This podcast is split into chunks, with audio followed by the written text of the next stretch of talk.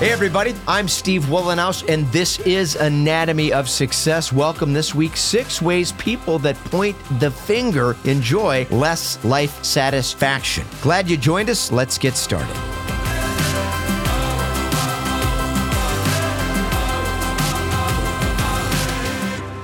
Again, this is Anatomy of Success, and I'm your host, Steve Wohlenhaus. Glad you found us here for the first time. Glad you discovered us. Come back next week, bring some friends, spread the word. You can help by subscribing to the podcast so we can notify you when future episodes are released. We also appreciate ratings and reviews, and if you've been here repeatedly, glad you're deriving some benefits from the content that we're sharing here. Please head over to weatherology.com. That's my company page. Grab the Weatherology mobile app at the top of the About Us page. You'll find links to me on LinkedIn, Facebook, Instagram, YouTube, and TikTok now as well. So I've been on LinkedIn for about five years now, creating content on that platform, and I've observed some very interesting trends over the past five years. When I first began sharing videos and writing my articles, less than about 1% of the entire platform user base was actually creating and sharing content. Most of it was original, incidentally, from people that were writing and, and sharing original ideas. At that time, most people were spectators, and that's not an insult, it's just they were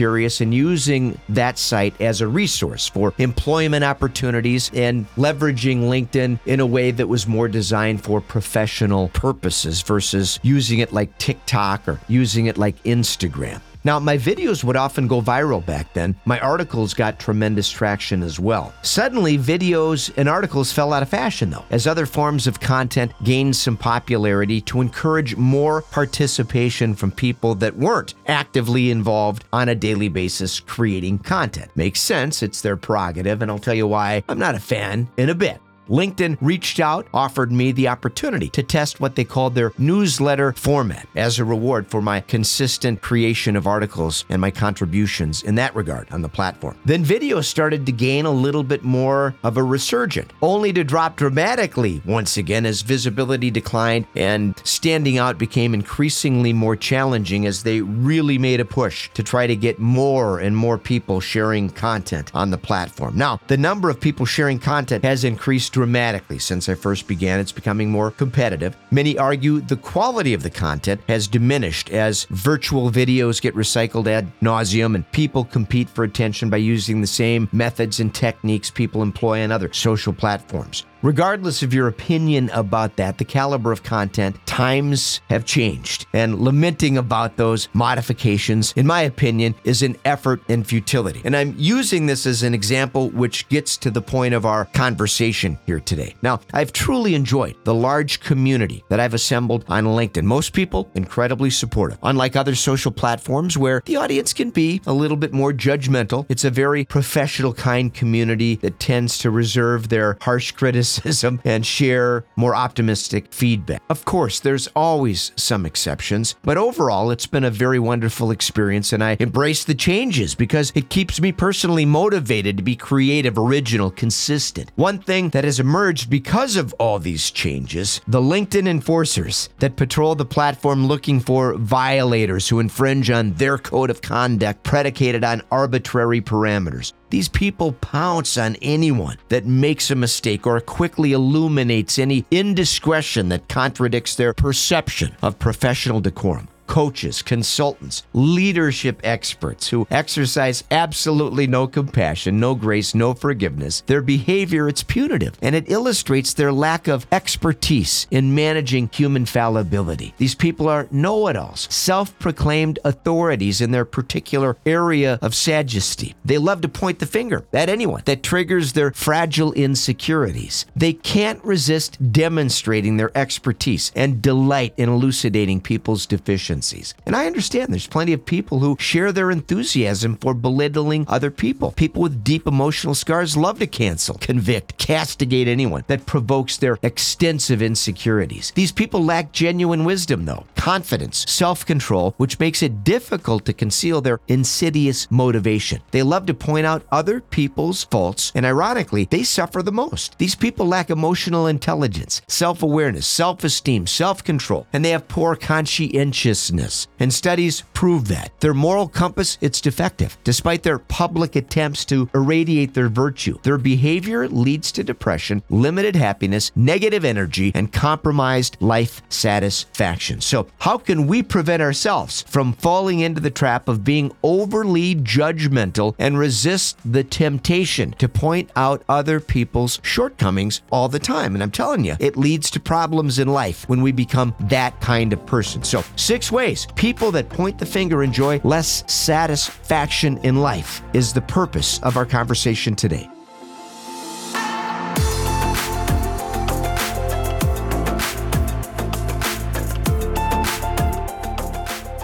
Number one, it creates insecurities. Despite their bravado and their boisterous attempts to convince everyone of their brilliance and their absolute certainty in their rendition of reality, these people are insecure and those wounds are profound. Most of these people don't even realize their toxic behavior because they haven't done the work of unraveling all their insecurities. Many of these people avoid responsibility and they have trouble apologizing when they've inflicted harm on somebody else. So deep seated insecurities is often the primary reason people feel compelled to point the finger at everybody else. Related to that is what I call past demons. Like so many unhealthy behaviors, their origin is in the past. For people that point the finger, many of them have unresolved childhood trauma. It's often a well intended parent that was overly judgmental or hypercritical. When people don't reconcile with the past, their ugly history always rears its head in a very unpleasant fashion.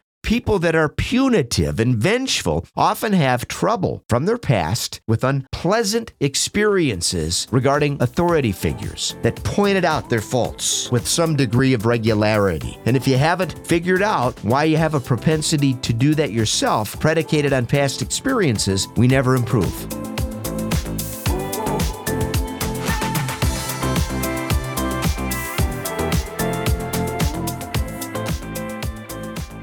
Next, the illusion. People that point the finger love to offer their fragile ego a temporary boost by belittling somebody else. It creates the illusion of superiority that culminates, however, in a subsequent crash. Many of these people thrive on gossip and third party innuendo and third party conversations. They always target people that crush their dreams in life, whether it's on social media, people that are excelling, or professional people that are getting it right and that live the life they wish they could live. These people are deeply insecure and they're really resentful of other successful people that are doing well that have talent. They are average minds that discuss other people's business and profess to be above all that destructive behavior they regularly engage in themselves. So it's the ultimate paradox. So there's this illusion that they live in where they belittle other people to build their self esteem, get a temporary ego boost, then their emotions fluctuate back and forth between extremes on the emotional paradigm, and then they hang around with other parasites that love to lament about everybody else. Oh, look at that person. They think they're so hot because they do these great videos and they share this and they shouldn't share this on that platform because it's forbidden. That's what I'm talking about.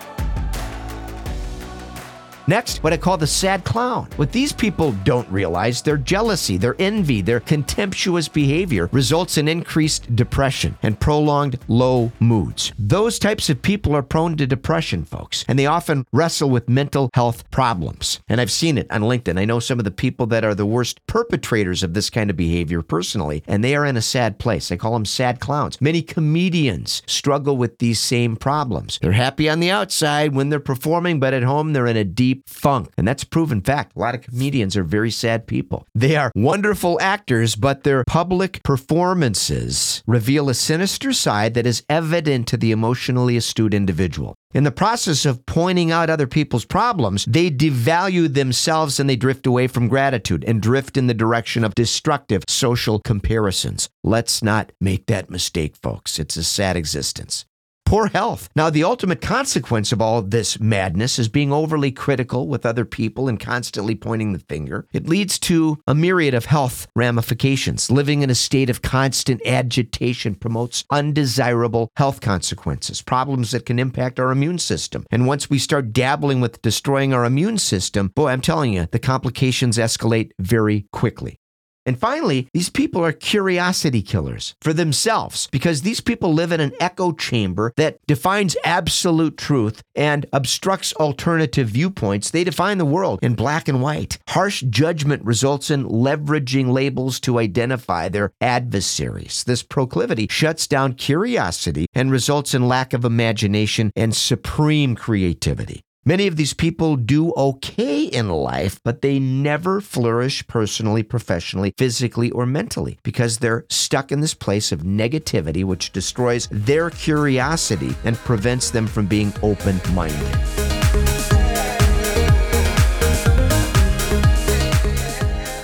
Brief conversation today about people that point the finger and why they're dangerous and why I hope we don't drift in that direction. It's easy to do in this highly divisive world we live in today. People are highly political, and once they become ordained in their belief system, a lot of these people don't deviate from their thought process and they become really negative, cynical, and they're constantly pointing the finger. And I hope this helps illuminate that propensity and helps keep us on the right track of personal excellence. Glad you joined us. I'm Steve Wohlenhaus. This is Anatomy of Success. Until next week, let's stay focused, let's stay positive, and let's stay optimistic.